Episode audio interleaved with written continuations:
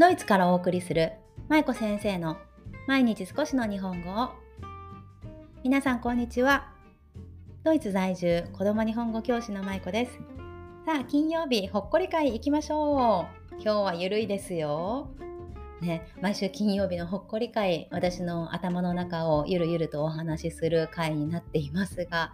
さあ今週のほっこり会はですねかもめ食堂と私というテーマタイトルにしてしまいしてしまい してみました。はい。皆さんはかもめ食堂ってご存知ですか？かもめ食堂多分知ってる方が多いんじゃないかなと思うんですがかもめ食堂というのはもともと牟陽子さんという方が書かれた小説なんですね。でそれが2006年に映画化して、まあ、大ヒットしたという流れをたどりました。そしてこのかもめ食堂なんですけど、まあ、どういった話かというのをざっくりお話ししておきます。はい、かもめ食堂っていうのはあのフィンランドのヘルシンキが舞台になっているんですけど、まあ、そこで小さな食堂をねオープンしてオープンした日本人の女性で、映画の中ではこれが、えー、小林さとみさんでしたよね。そう、小林さとみさんがあの演じられているんですけど、そのかもめ食堂という食堂をオープンして、まあ、そこに通ってくれるお客さんだったり、そこを訪れた日本人だったり、ね、いろんな人との関わりを描いている映画、まあ、小説なんですね。で、このかもめ食堂、私ね、めちゃくちゃ好きなんですよ。ね。いやー、多分、でもこれ女子は好きなんじゃないかな。かもめ食堂ね、私ね、もうずっと昔から大好きで、で、たまに映画もね、見たりするんですよ。もう何回見たかわからないんですけど、もうすごく好きな映画、まあ、小説なんですよ。で、なんで今日はかもめ食堂の話をしようと思ったかというと、いや、もう先にそれを話せよという話ですけど、そう、なんでかというとね、この原作をね、私今まで読んだことなかったんですね。かもめ食堂が好きっていうのは映画がずっと好きだったんです。でもこの本の方小説の方っていうのはずっと読んだことがなくってあるのは知ってたんですけどねそれでずっと映画ばっかり見ていたんですけどつい先日ようやく私かもめ食堂のね原作を読みましたねもう何年経ってるんだという話ですけど、それでね、もうそれを読んだらめちゃくちゃ面白くって、ぜひ皆さんに読んでほしいと思い、今日はかもめ食堂のお話をしています。うん、この小説から映画化されるっていうものってすごく多いですよね。今パッと思い浮かばないけどまあ、いろいろあるじゃないですか。ね。でも私この小説から映画化されるものって皆さんだったらいつもどっちが先ですか？小説を読む方が先ですか？それとも映画から知って小説を読む方が読む順番が多いですか？私はいつも後者なんですね。映画を見て、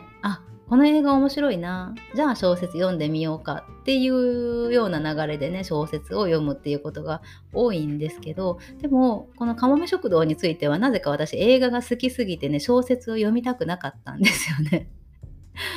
もうあの映画の世界観というか雰囲気というかあのフィンランドのヘルシンキのねあの舞台のヘルシンキの様子とか、まあ、風景とかがもう大好きすぎてなんか小説を読むとこの世界観が崩れてしまうんじゃないかってなんでなんでかわかんないけどね同じ話なのにねそうって思っててねなんか怖くてずっと読めなかったんですよね。そう、それを、まあ、先日ね、ちょうど私が今、あの、Kindle の Unlimited という Amazon のサービスを使ってるんですけど、それにね、あの、かもめ食堂があったんですよね。なので、まあ、かもめ食堂ちょっと、あじゃあ読んでみようかなっていうことで読んでみました。そうすると、いろんなまあ気づきもあって、やっぱり映画が良かったなっていう部分もあったし、小説を読んで良かったなという部分もあったんですね。映画が良かったなっていう部分についてはさっきお話しした通りやっぱり映画だと視覚的にビジュアルで見せることができますよね。あのフィンランドののんびりした風景とかカモメがいる風景とかねカモメの声とかね、ああいうのはやっぱり映画だからこそ分かる部分だしああいった雰囲気を味わいたいならやっぱり映画の方がいいなって思ったんですよ。でも一方で小説を読んだことですごく良かったなと思う部分もありました。でそれは何かっていうとこのかもめ食堂の中で小林さとみさん映画の中では小林さとみさんが演じられている、えー、と名前なんだったっけ？幸恵さん。そうそう。幸恵さんという主人公の女の人。そのかもめ食堂という食堂を開く女性なんですけどこの幸恵の背景がやっぱり小説はしっかりと書かれているんですよね。幸恵だったりあの片桐はいりさんと茂田井雅子さんが演じられているあのお二人の他の女性だったりとか、まあ、小説だからこそ描ける部分っていうのも多いなと思ってやっぱりそういうのを小説で楽しむ方がいいなと思いました例えば幸恵さんだったら幸恵さんなんか友達みたいに幸恵さんだったらね、あのー、おにぎりがすごく好きなんですよね。で、おにぎりを、その、かもめ食堂でもやっぱりメインにしてね売っていこうっていうことで、まあ、ずっとおにぎりを頑張って作られてるんですけどでもこのおにぎりがなんですごくそんなに思い入れがあるかっていうと実はこれおにぎりってねあの小説の中で出てくるんですけど自分のこの幸恵は小さい時に小さい時にお母さんを亡くしているんですよね。それで今までずっと自分の学校でのお弁当は自分で作ってきたんですね。ただある日お父さん幸恵のお父さんが気がついたらねあのある日起きるともうお父さんが先に起きていてお弁当を作っていたんですね。それでそのお弁当が何かっていうとそれがおにぎりだったんですよ。で今までそんなことはなかったので幸恵はすごくびっくりして声をかけたらお父さんがいつも自分で作って自分で食べてるんだろう。でもおにぎりは人に作ってもらったものを食べるのが一番うまいんだっていうことをね言うんですよね。まあ、それでそこからこう幸恵はずっと幸恵じゃないお父さんはね幸恵に何回かこう特別な時はねおにぎりを作ってくれるっていう話が載っているんですけどやっぱりこういう細かいところっていうのは小説を読まないと私も知らなかったしこの背景というか、まあ、幸恵の家族構成だったり、うん、その細かい描写っていうのは小説を読んだからこそより深く理解できたしより楽しめるなっていうことを感じました。さあ話はちょっと飛びましてフィンランドの話をちょっとねしたいと思います。皆さんはフィンランド行かれたことありますか？私はこのかもめ食堂に影響されて今まではフィンランドのこと全然知らなかったんですね。まあムーミンがいるんだろうなぐらいの いないけど、そう、ね、ムーミンがいるんだろうなと思ってたぐらいだった大学の時はね。でも、このかもめ食堂の映画を見てからすごく衝撃的で、もう面白すぎて、もうハマりすぎて、フィンランドが大好きになったんですよね。もうベタでしょ？そう、それでフィンランドに行きたい行きたいと思っていて、で、えー、一人旅の時かなそうそう。大学も卒業して、もう働き始めて学校の先生になって、で、ちょっとまあ、あの、区切りがついた一人旅、区切りがついた時に一人旅でヨーロッパをね、あの、3ヶ月ぐらい、ブラブラ一人で回ってたんですけど、その時にフィンランド行ったんですよ。で、もう絶対ヘルシンキ行こうと思って決めて、ね、なぜならもうかもめ食堂が見たいから、そう それでねかもめ食堂にもう実際足を運んでで当時私あのフィンランド人の友達がねあの何人か住んでいたのでなのでヘルシンキにねなのでまあその子たちをこう訪ねてちょっと一緒に案内してもらったり遊んだりしてでまあかもめ食堂も見たりあと映画の中で出てくるなんだっけカフェアールトカフェとかにね行ったりとかあの書店本屋さんに行ったりとかもしながら楽しんできましたそうね、フィンランドのね、私、フィンランドヘルシンヘルシンキしか行ったことないんですけど、もう大好きなんですよ、ヘルシンキが。ね、なんだろう、何もないんですよ。特に、あの、何もないって言うと怒られるけど、特別なものがあるわけでもなくって、ただね、もうあの雰囲気が最高なんですよね。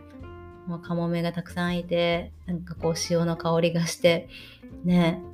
でみんなすごく無口だしムッとしてるような顔してるんだけどこう話しかけるとねすごく優しくって、ね、あのフィンランド人の方ってその素敵だったんですよね。なのでまあそのフィンランドのを舞台にした「かもめ食堂」という映画そして小説、ね、すごくおすすめなので、もしよかったら皆さんぜひ、まだ原作読まれてない方はね、多分映画見たっていう方多いと思うんですけど、原作読まれたことがないという方、ぜひぜひおすすめです。で、フィンランドは、あれですね、あのー、他にも、どこだったっけ？街の名前忘れちゃった。もう最近度忘れがひどく、あ、思い出した。あの、タンペレ。そう、タンペレという町にね、あの、ムーミン美術館があったりとか、あと、北の方ののラップランドの方にロバニエミという町があるんですけど、そこにはサンタクロースの村があったりとか、いろんな魅力のある国なので、今度ね、やっぱりゆっくり訪れたいなという国の一つなんですよね。先日息子と話をしていて、息子が、ママ、僕サンタさんに会いに行きたいって言ってたので、まあ、それを理由にサンタクロース村にみんなで家族でね行ってもいいのかななんても考えていました。ね大学卒業した頃とかはもう本当に私英語が大嫌いだったのでなのでもう海外に住むなんて全く考えてもなかったんですけどでも英語は嫌いだったけどやっぱり海外への憧れっていうのはあったんですよね。住みたいとは住みたいっていうか、まあ、住めないと思ってたんですよね。自分の言語のレベルがあまりにもひどかったので、うん、でも海外ってどんなところなんだろうって日本以外の国をもっと見てみたいなっていう気持ちはやっぱりこの頃からずっとあって。でまあ多分どこかねこう見えない糸で引っ張られてたのかな 結局今ドイツにいるので、ね、今はフィンランドとも、まあ、割と近い国に住んでいるっていうのが不思議な感じだなと思っています。はいということで今日はかもめ食堂というじゃないや、かもめ食堂と私というテーマでお話をさせていただきました。皆さんも何かこうほっこりする映画だったり小説だったり何かおすすめあったらぜひ教えてください。最近ね、ちょっと私こういうゆるい小説とか本とかをね、本とかっていう小説をね、読むのが結構好きで、多分息抜きが必要なんだと思うんですよね。なので皆さん私に息抜きの小説よければ教えてください。はい。ということで今日のほっこり会はここまでにしたいと思います。じゃあ、あの、週末ですので皆さんゆっくり、そしてちょっとドイツ、ドイツじゃないや、え、ー、と、北半球に住んでいる方は寒くなってきているかなと思うので、えそうでもないか。はい。あの、寒い地域に住んでいる方？違う。よくわからなくなってきた。